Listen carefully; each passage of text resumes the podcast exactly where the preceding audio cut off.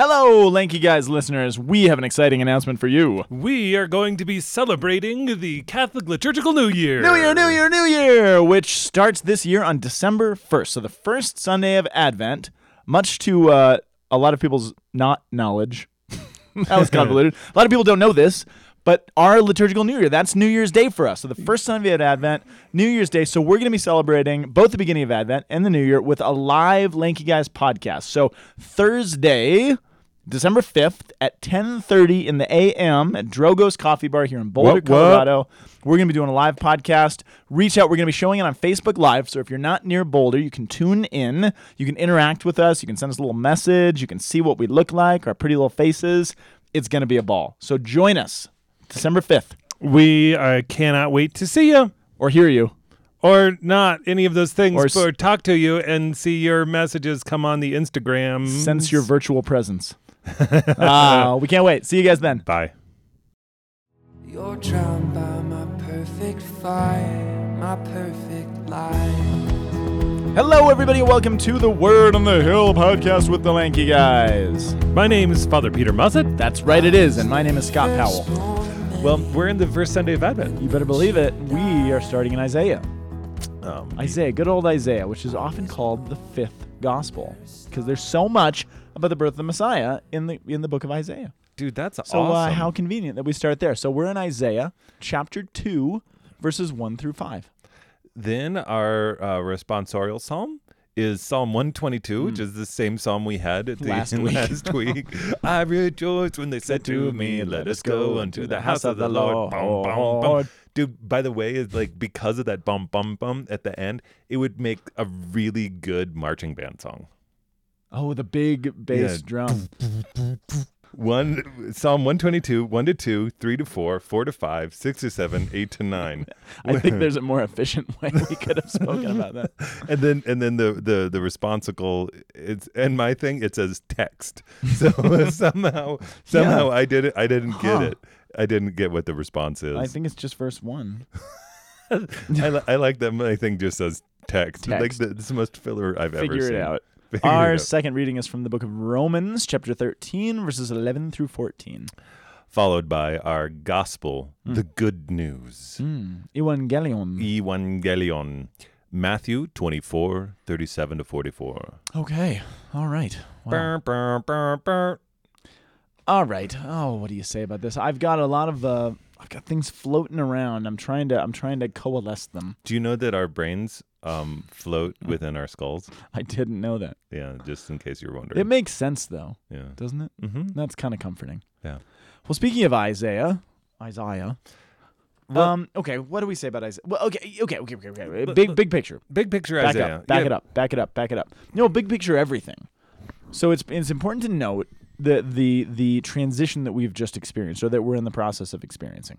So last week, and for the the multiple weeks leading up to the end of ordinary time, we've had these readings that are preparing us for the end, right? The the this this culmination, this conclusion, um, and they've all been sort of centered around Jesus and his death and his crucifixion, his passion, leading us toward toward a pretty intense endpoint.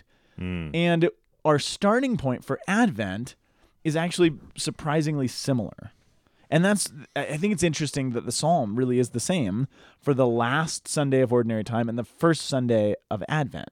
And there's something there's something going on here that, that It- I we got to explore. I've always noticed that, yeah, uh, our transition from Christ the King and ordinary time is way more gentle than abrupt. Um, a- Advent, actually, the first two weeks focus on the end of the world rather than uh, the, the second coming rather than the first coming. And then the second two weeks focus on the first coming in a Be- general way. Because, as we were talking about earlier in our discussion before the podcast, sometimes you have to start at the end and move backward to see what's going on. Just like the Matt Mayer album, The End and the Beginning. Right. You got to see it's it's hindsight is probably the closest thing we have, right? Yeah. Looking back. So, So tell me about Isaiah. Yeah, like I, I, it's funny. We study Isaiah all the time, and isn't okay. He's he's in the period after oh, the the Oh, man. break between the ten and the two. part of the problem with Isaiah is he he spans such an enormous period of time. It's hard to kind of give like a quick nutshell this is Isaiah. Because he really I, I mean so the, I mean, the nutshell of, I just said you couldn't do that but the nutshell of Isaiah he's he's basically writing during um yeah like you said after the civil war after the tribes have split between 10 and 2 it's a few years later now um, this is the period that basically marks the expansion the growth of the Assyrian empire right so Assyria is growing. They're going to be a major threat to Israel. He's going to foresee the time that they're going to come and obliterate the northern kingdom, or at least what's left of the northern kingdom. There's all sorts of temptations to form military alliances to save ourselves. How will we do this? Um, it's it's it's a fascinating political period because we span the time of just after the Civil War, like you said, the growth of Assyria. We watch the fall of the Northern Empire, which or the Northern Kingdom, which Isaiah warns them against. We see the rise of Babylon. We see Babylon start to make their way in, and we know what the future is going to be is going to hold. And Isaiah speaks about the the the horrors that are going to befall Israel because they've not trusted their God. Right. They've trusted themselves. They've trusted military alliances and money and power and everything that's not God. And it shows what's going to happen. But then it even goes further than that and says, after that all happens, here's the way that God is going to restore his people and build you back up. So, I mean, it even goes far past Isaiah's own lifetime, which is why people have such a hard time wrapping their minds around Isaiah because even dealing with the period that finding out what the period we're dealing with is so complicated because it spans such a vast, um, a vast amount of time. So here we're at the very beginning of the book. This is Isaiah's initial vision. So some of us are familiar, and we talked on the podcast about Isaiah 6. This is kind of the moment that marks Isaiah's ministry when he's caught up into the throne room of God and his lips are cleansed with the burning coal, and then he goes out to be the messenger. But this is before all that, and this is when when Isaiah is being called and he's being um, he's seeing the beginnings of what God wants him to share with the world or with Israel specifically. So, uh, and and e- even this early on, he's looking toward the far future.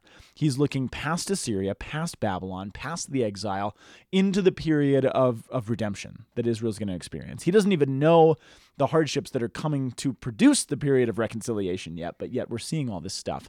And the theme of it, which was it last week or the week before? The theme of it is the mountain, climbing the mountain, which I think was what we talked about last week, right?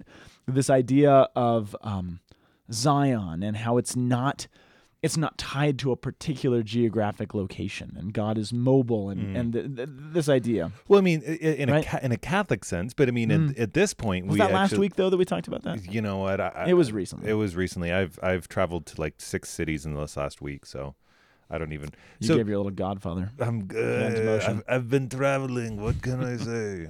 um, That was good. but but now I, I think I mean I really think we actually should like I think there's some beautiful Christological themes just even embedded within this reading from Isaiah Yeah, yeah. because you know like and by the way who is Amos so it says the word of Isaiah son of Amos It's not Amos.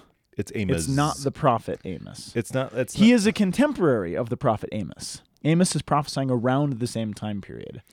I thought Amos was like the earliest prophet so this guy no I didn't think that was the case Oh yeah, that's right because he's prophesying against uh, the northern uh, alternative temple up top. Yeah, so he's he's he, he actually is pretty Isaiah's pretty early. But Oh. again, the the reach of his prophecies stretches so far, out. That's why I always think of him as late. And plus, he's Yeah. situated in the in the order of the books, actually pretty late in the in the whole scheme of things. well, he's the first In the prophets, in the way that they're laid out in the text. man, I should stop using a computer, dude. yeah, yeah. So he's a contemporary of like Amos and Hosea and Micah. So it, we're pretty early on Okay. here. Um, but yeah, Amos, Amos is his father is not. Um, yeah, it's not the prophet Amos, not famous Amos.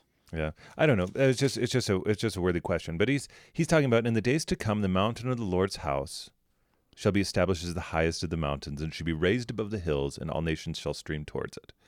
Okay, so that's like I think uh, like I think first off, when we talk about the highest mountain, we're not talking about something geographical.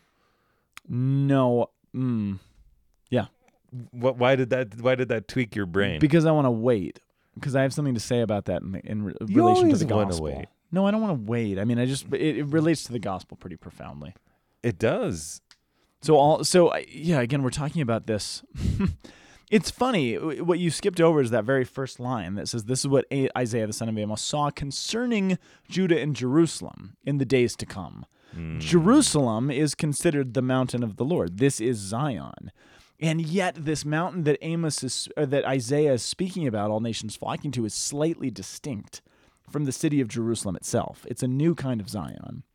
Now, it is attached to Jerusalem. The, the thing is, there's also there's also um, phases of fulfillment to this prophecy, right? Yes. And I think we see the first phase of fulfillment. I, well, I'm, I'm jumping ahead of myself, but the mountain of the Lord's house. Um, for us as Christians, what is the mountain of the Lord?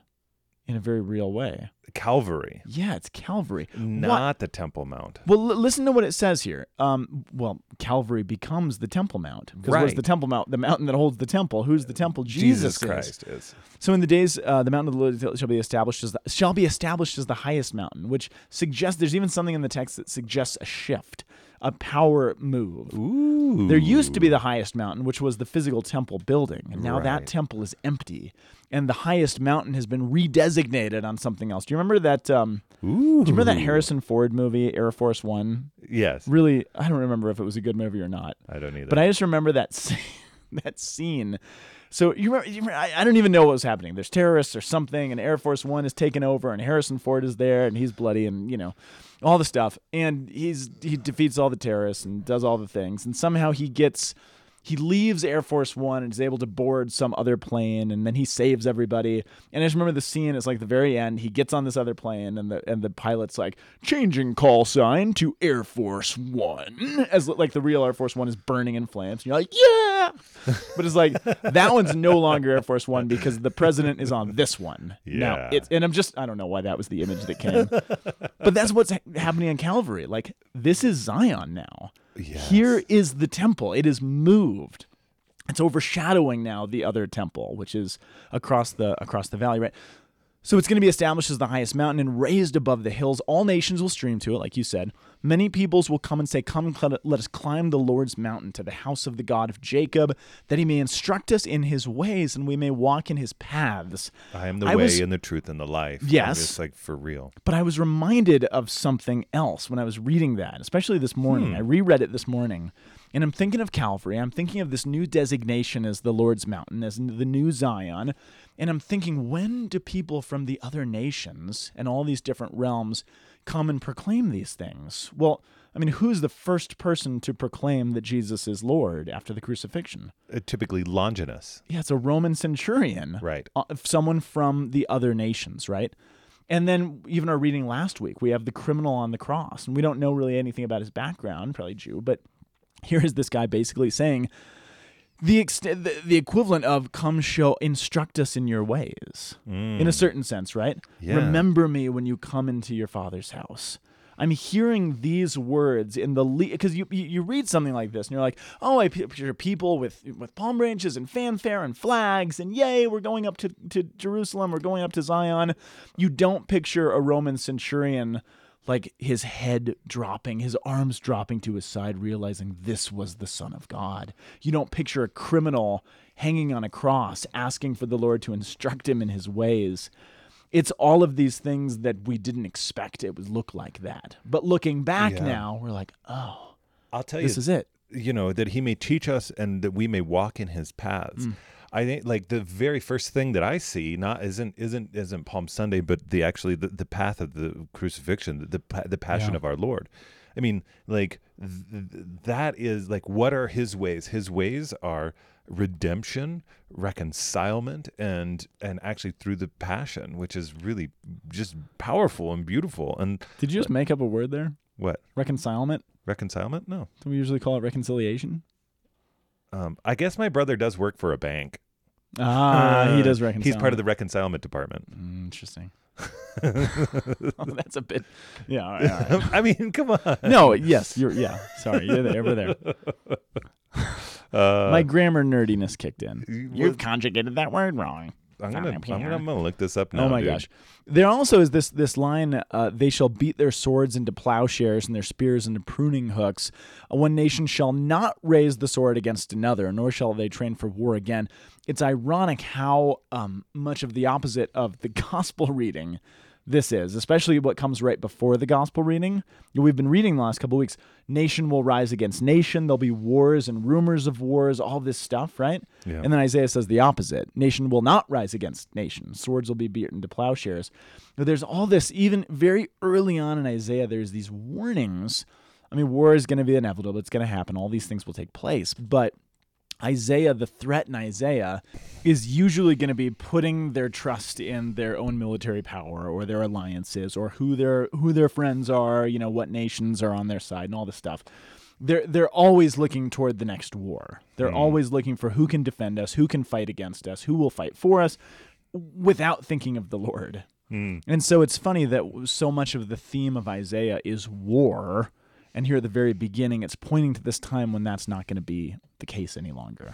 And specifically, I mean, even the way this passage ends, specifically, we're going to see war between Israel and Israel, the northern kingdom and the southern kingdom, at each other's throats. And here at the last, um, in the last line, it says, They shall not train for war. O house of Jacob, come, let us walk in the light of the Lord. O house of Jacob, that's a reference to the northern kingdom. So this is a call, like you said, for reconcilement. It's a call for them to come back together and to and to have this harmonious relationship, which sounds so kind of pie in the sky and like, oh, let's all get along and love one another. But there is this eschatological vision where I mean, I mean that, that's the thing. It sounds so. There was this, you know, there was this image of Christianity that I had when I was little of like, let's all hold hands and sing kumbaya and get along with one another. Right. But I didn't see the reconciliation of Christianity in the in the in the way that it actually is with Christ bloody and hanging on a cross with people powerful people like Longinus laying down their weapons at least metaphorically so to speak and recognizing this is changing the world. The earthquake the, the eclipse of the sun all of these things even creation itself shouting shouting out. The things that make for peace are profound. The things that make for peace are are powerful and sometimes painful but this is the reconciliation that Isaiah is already at this point in history, back in the probably the 600s, 500s BC, is already looking forward to and seeing the fruit of in a certain sense.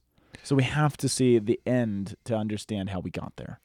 Well, and, I think that this Isaiah is actually speaking of a Catholicos, uh, hmm. uh, uh a, a, a uni- yeah. and of universalism, like nations, like like you just think about any. I've never, I mean, uh, an institution that can adapt itself to every culture of every time and actually succeed. Yeah.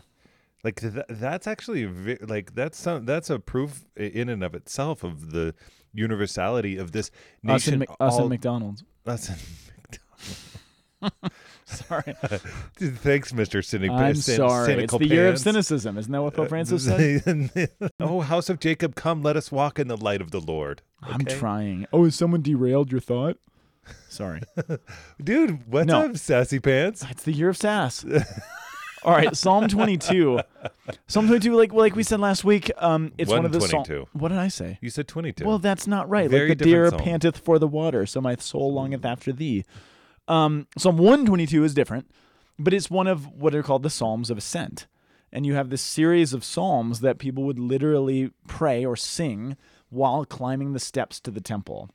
So now, as we've had this new image of Zion, this new mountain of the Lord, we're singing a new kind of song of ascent or psalm of ascent. One thing we haven't talked much about on the podcast, which I think just bears note, um, is where this psalm sits in the Psalter. So the Psalter is divided. If you if you look through just your, Uh, your uh, own uh, psalms, For you, if you don't know the term, the Psalter is the book of the Psalms. It means the collection of songs. So it's a Psalter is it's not something that you'd use at Thanksgiving dinner. the Salt Shaker. The Psalter. Father It's- Peter has very exotic psalters. I have upstairs. many, but the Psalter is a collection of psalms. Unlike um, Scott's little sassy pants over there, I'm I'm doing fine. dude. You better, you, you know, we I'm should good. we should pause this and eat more sour bread crawlers. my gosh.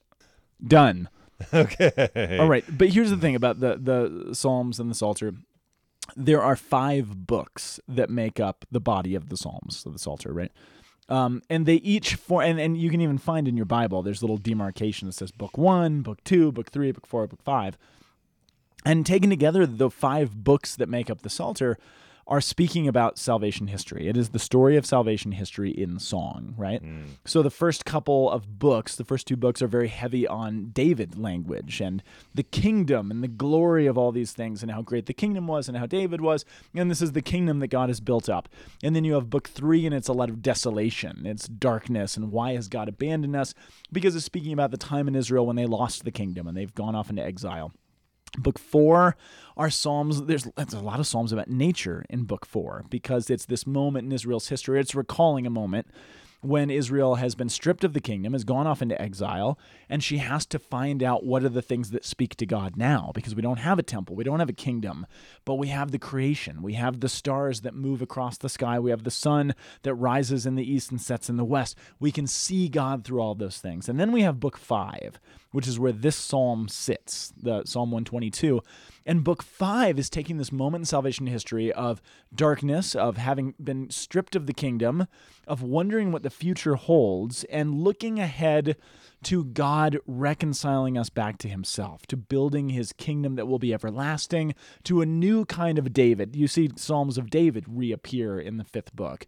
And so, in a lot of ways, Psalm 122 is a profound mirror of Isaiah chapter 2 which is looking far ahead to what God is going to do for us. They're they're kind of mirrors of each other in a real way. I, I, I actually I see that. Um, I think that the, the, the real key f- to unlock the psalm for me is the last line, verse verse nine, which it says, "For the sake of the house of the Lord our God, I will seek your good."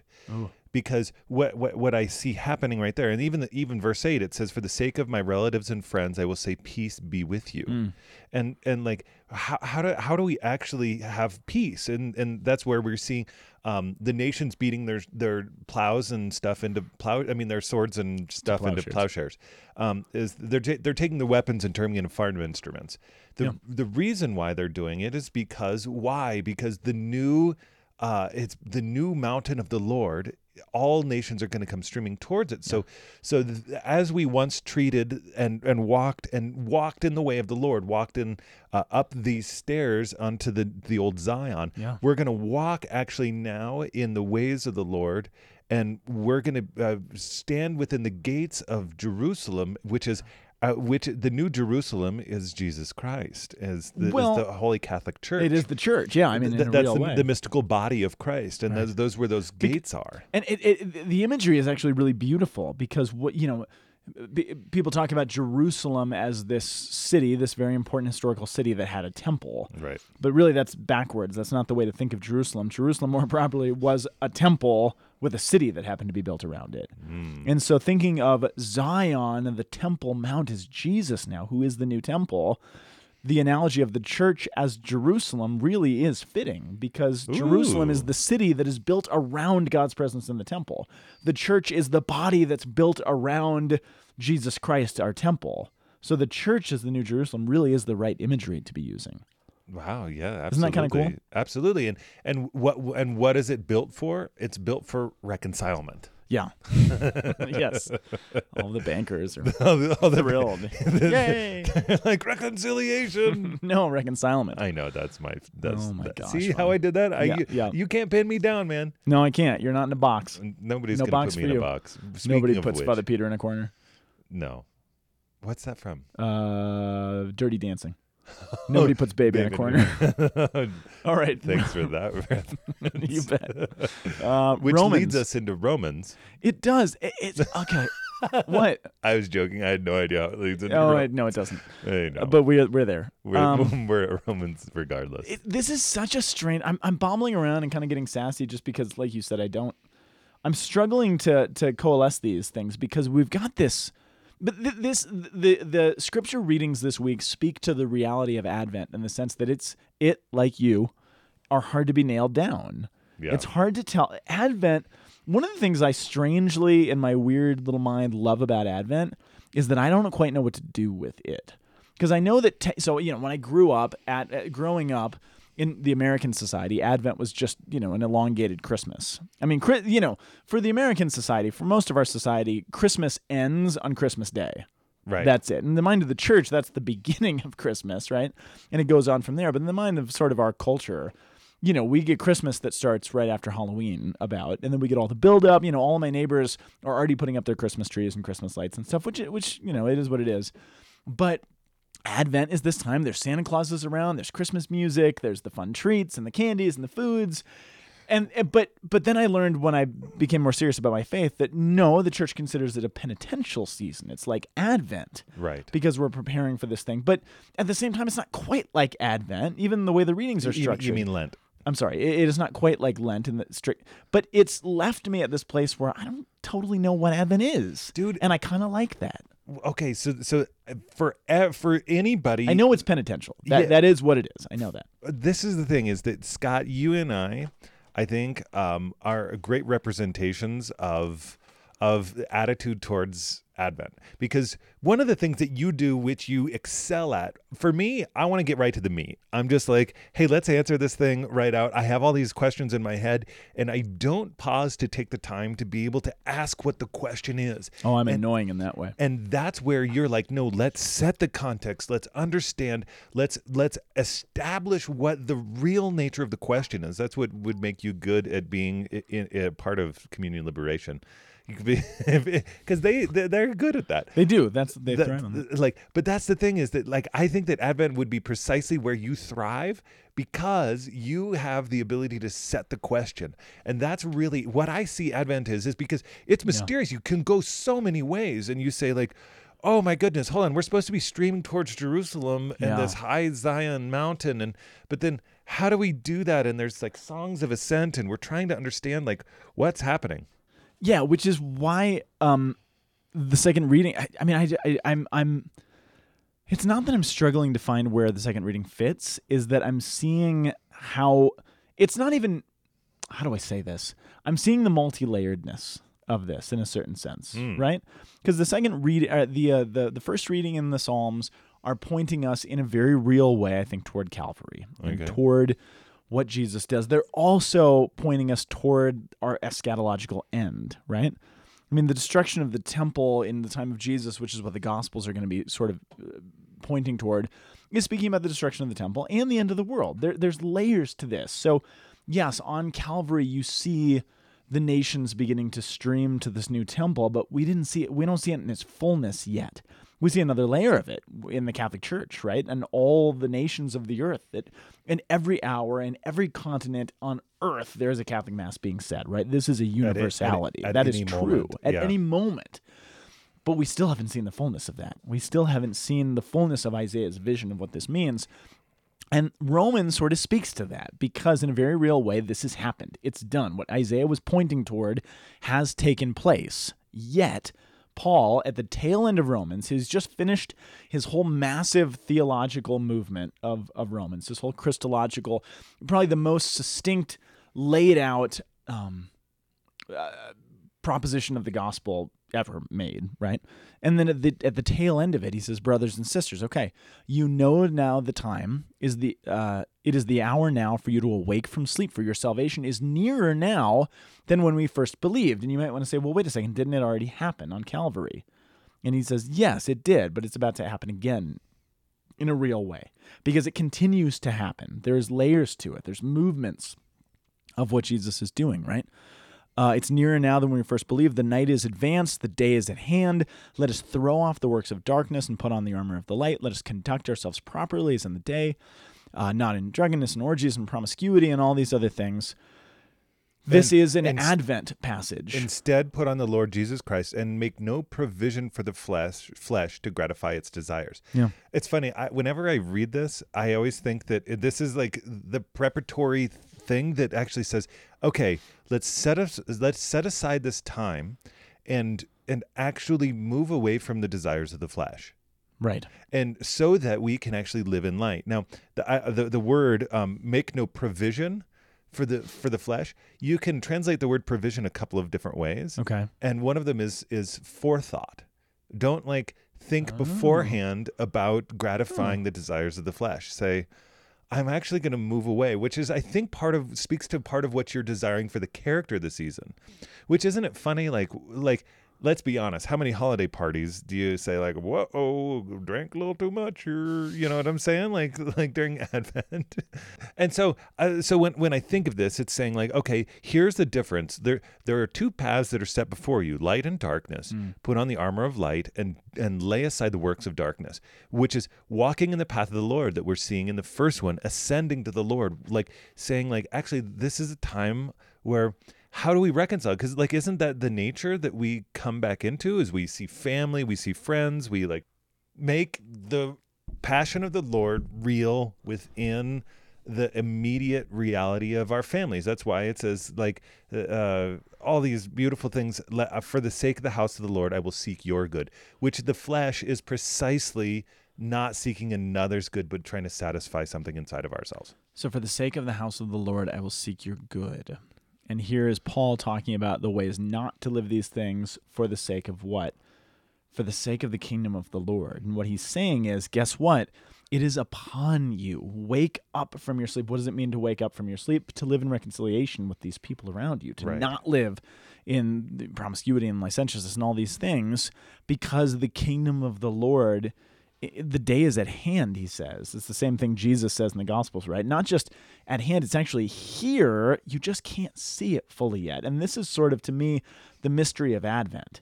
It's here. Right. He is here, but he's still hidden from our eyes a little bit. yes And this is what we're preparing for. So we're kind of living in this state of realizing no, he's already arrived. This has taken place, but I have not fully seen or experienced it with my own eyes and all of my senses yet. And there will come a day when I will. So I'm waiting for something that's already taken place so that I can participate in that thing that's already taken place more fully than I do. absolutely This is our waiting place. which is which is precisely leading us into the gospel. It really is, but isn't it's fascinating.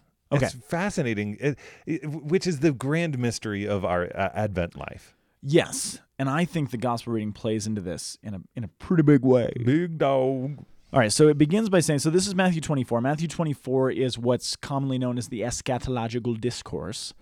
So it's that the eschatological discourse where Jesus is talking about um, the end, basically, and it's it's the it wasn't last week we jumped over it a little bit, but the week before we were seeing Jesus talking about wars and rumors of wars and you know all, all sorts of stuff. Right. But the context is he said, okay, the temple is about to be destroyed. This old temple, right? There's a new movement. There's a shift. It's Air Force One, right? It's going down. We're moving. Harrison Ford's jumping planes, right? There's going to be a movement.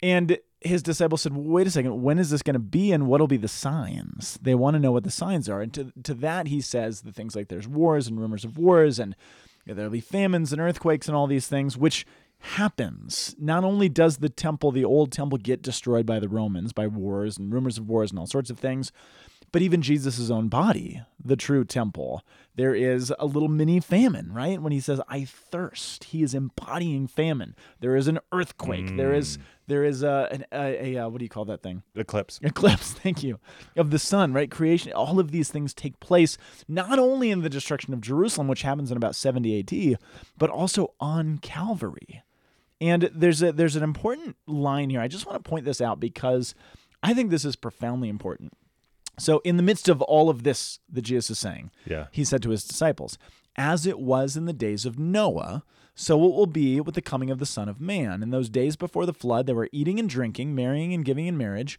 up until the day that Noah entered the ark. They did not know until the flood came and carried them away. So it will be at the coming of the Son of Man. Now, Dude, we I live got to say a word about this. Yeah, we live in Boulder and there's the NOAA, which is the North American Oh, atmosphere. atmospheric administration. Isn't that kind of weird? I've never put that together until just now. and if Boulder were to flood, where would you want to be? And Noah. At Noah, because it's on a big plateau. yeah. Okay. I've read some commentaries and I was thoroughly dismayed that nobody got this. I'm, I'm sure commentaries did, but I just I picked up a couple and I was reading through. And I was like, wait a second. Here's what I read. Basically, so when he says it was, it's like it was in the days of Noah, so it will be in the coming of the Son of Man. In other words, in these commentaries were saying, you know, people had no idea there was a flood coming. They were just going about their business and doing their eating and the drinking and doing their thing. But no, all of a sudden, building a gigantic ark, though, dude. for how long? like 60 years or something, right? 30 years? 120. years? years 120 years now think about this for a second Why does God and the New Testament, the book, it's either First Peter or Second Peter, gives the answer to this. And I, I actually I, I asked the focus team we were doing a Bible study about something else. But do you know the answer to this? Because this is, I think, one of the most important questions for salvation history. Oh man, I feel a lot of pressure according right to now. the New Testament, according to the New Testament, what was Noah's vocation? to make known the coming of the flood. Close. I don't know. It's To related to that. To save all the animals, No. two by two. no. To, uh, uh, I don't know. It's fascinating. I mean, this isn't a trick question, but but I I, I think it's, like the it. weight of it is so because you know I thought Noah's Noah's job was to build a big boat and to be like save yourself, tough luck everybody else, you know, na na na na na. Yeah. He God gives Noah a, a, a relatively arbitrary job. It's not arbitrary. He saves everybody and the animals, but he gives a job that's going to take 120 years. That's a long time to be building a boat. Dude, it, uh, building a boat for 120 days is a long time. Right. So God purposely gives Noah a job that's going to take a really long time because Noah's vocation really isn't about building a boat. And what Peter says, what for it's either first or second, I can't recall. okay. It says Noah's job is to be a preacher of repentance. Mm. Why does God give Noah a task that's going to take 120 years? To give him plenty of time to try to bring God's people back to him, to try to preach repentance, because God doesn't want to wipe everybody out. God has God is just, and he can't let evil continue indefinitely. But what he wants is his people to turn back. What he wants is the hearts of his people to come back. This is the whole message of Isaiah is that, yeah, there's all these calamities that are coming, but they don't have to happen. I want your hearts to come back to me. They're going to come because you're going to make choices that are ultimately going to destroy yourselves. And you're going to put your faith in things that will not save you. I would want you to come to me. This is what Jesus says when he comes into Jerusalem right before Palm Sunday. Jerusalem, Jerusalem, stoning the prophets and killing those who are sent to you. Would that I could have gathered you together like a hen gathers her brood. I wanted you, but you would not let me. Noah's job was to preach repentance to the people so that they could repent and come back to the Lord and not be obliterated. And Jesus says, that's what it's like with me. That's what it's like with the coming of the Son of Man. So when we read this passage, we're like, Jesus is going to come again. Everyone's going to be like, wow, I had no idea. That's not what happened in the flood. The reason these people are punished in the flood is because they heard the message of the Lord. They, I hope, heard the call of Yahweh calling them back to himself and they rejected him. Mm. That is where punishment. You don't get condemned accidentally. You know, in Catholic theology, nobody's in hell by accident. Well, how did I get here? You have to consciously choose to reject Right. God and his revelation to us. Why does I, I'm fascinated by the fact that, you know, Jesus pronounces this condemnation on the temple here in Matthew 24. The temple, he says, not one stone will be left upon another, right? That was two weeks ago. And then the temple itself is not destroyed for for about 40 more years. Why does it give that's a long period of time in between? If he said it's going to go down, just do it. Why wait 40 years? Well, he waits 40 years for the same reason that God gave Noah the job of 120 years, because he wants to call his people back to himself. He knows it's a hard transition. God is merciful. He knows it's hard for people to change their whole mindset from putting their faith in this building that housed God's presence to now God's presence dwelling in the person of Jesus Christ. That's a big jump. God is merciful, He is compassionate, and He is patient. So He's going to give time for people to move. But make no mistake, if we reject His Son, if we reject who He is and the mm. way He wants to reach out to us, He will not force us. Mm. And we will be like those in the time of Noah who said, Forget it, we don't want anything to do with that. We will save ourselves. Again, this is the theme of Isaiah. We don't need God, we will save ourselves. God says, Okay, see how that works out for you. Yeah. And then when you inevitably do fail, I will come back in and I will pick up the pieces. And eventually you're going to see the fruition of this. You're going to see what it means for people to follow after me, and you're going to see all nations flocking to a new kind of a Zion. Mm-hmm. This is ultimately what Jesus is getting at. He says this is how it's going to be in the coming of the Son of Man. Two men will be out in the field, one will be taken, one will be left. Two women grinding at the mill, one will be taken, one will be left. I mean, really, he's speaking it. People use this as the whole, remember the Left Behind series? That's an abject misreading of this. He's talking about the wars and the threats and the the human caused calamities that are going to come in the time of Jerusalem being destroyed. Roman guards, Roman soldiers are going to run into the field. They're going to kill somebody and leave the other. Believe me, you want to be left behind in that scenario, right? Mm, right. It's not what some of our evangelical friends think it is. But he's saying you're not going to know on which day the Lord is going to come. You do know that the Lord is patient. You do know that he's going to call you. You do know that it's not going to be some accident that you have rejected him. Wow, I had no idea. Wow. This is why in Catholic theology, you know, I remember in middle school and stuff, going to Catholic middle school, the, those those those theoretical questions like, well, what if there's someone on a deserted island somewhere who's never heard of God? What about them? And the Catholic answer is, well, they don't exist because God will reveal himself to every human heart. And it is up to us how we respond to that. Now, those of us in the church have a particular responsibility to do the work of getting that message out, but God's not going to leave anybody high and dry. Right. And we have to choose how we will respond. That's what Jesus is saying to his followers. How are you going to respond? Mm-hmm. Because, as Paul says, the, the night is now far spent. Mm-hmm. The morning is on the horizon. You don't know exactly when it's going to show up, but it is coming. You have been forewarned. You have been told by the prophets for centuries. Are you ready or are you not ready? Are you willing to accept when you see a temple hanging on a cross and the least likely of people crying out to it for instruction and for salvation? Are you going to be in the crowd jeering and mocking them? Or are you going to realize, yes, I need that same salvation that that Roman centurion does? I need the same salvation that that poor criminal on the cross is crying out for. Hmm. Or are you going to be on the sidelines mocking them because it wasn't the kind of salvation that you were hoping for? Hmm. This is the Advent message.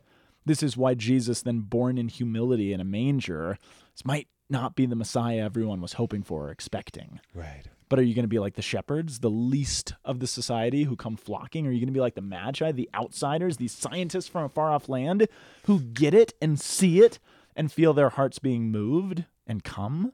This is the question of Advent. What are you waiting for? What are you looking for?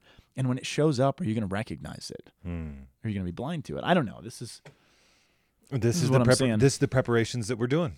Yeah. And this is the mystery and the complexity of what we're engaging in. it's complex. Boy, it is. Mm-hmm. Well, you guys, awesome. Thank you for getting us uh, d- together um, today in your headphones. yeah. Stereo. Stereo. Indeed. And have a happy Thanksgiving. One million. Million. Bye. Bye bye. The Word on the Hill is a production of the Aquinas Institute for Catholic Thought here in beautiful Boulder, Colorado. You can find us online at www.lankyguys.org. See you next week.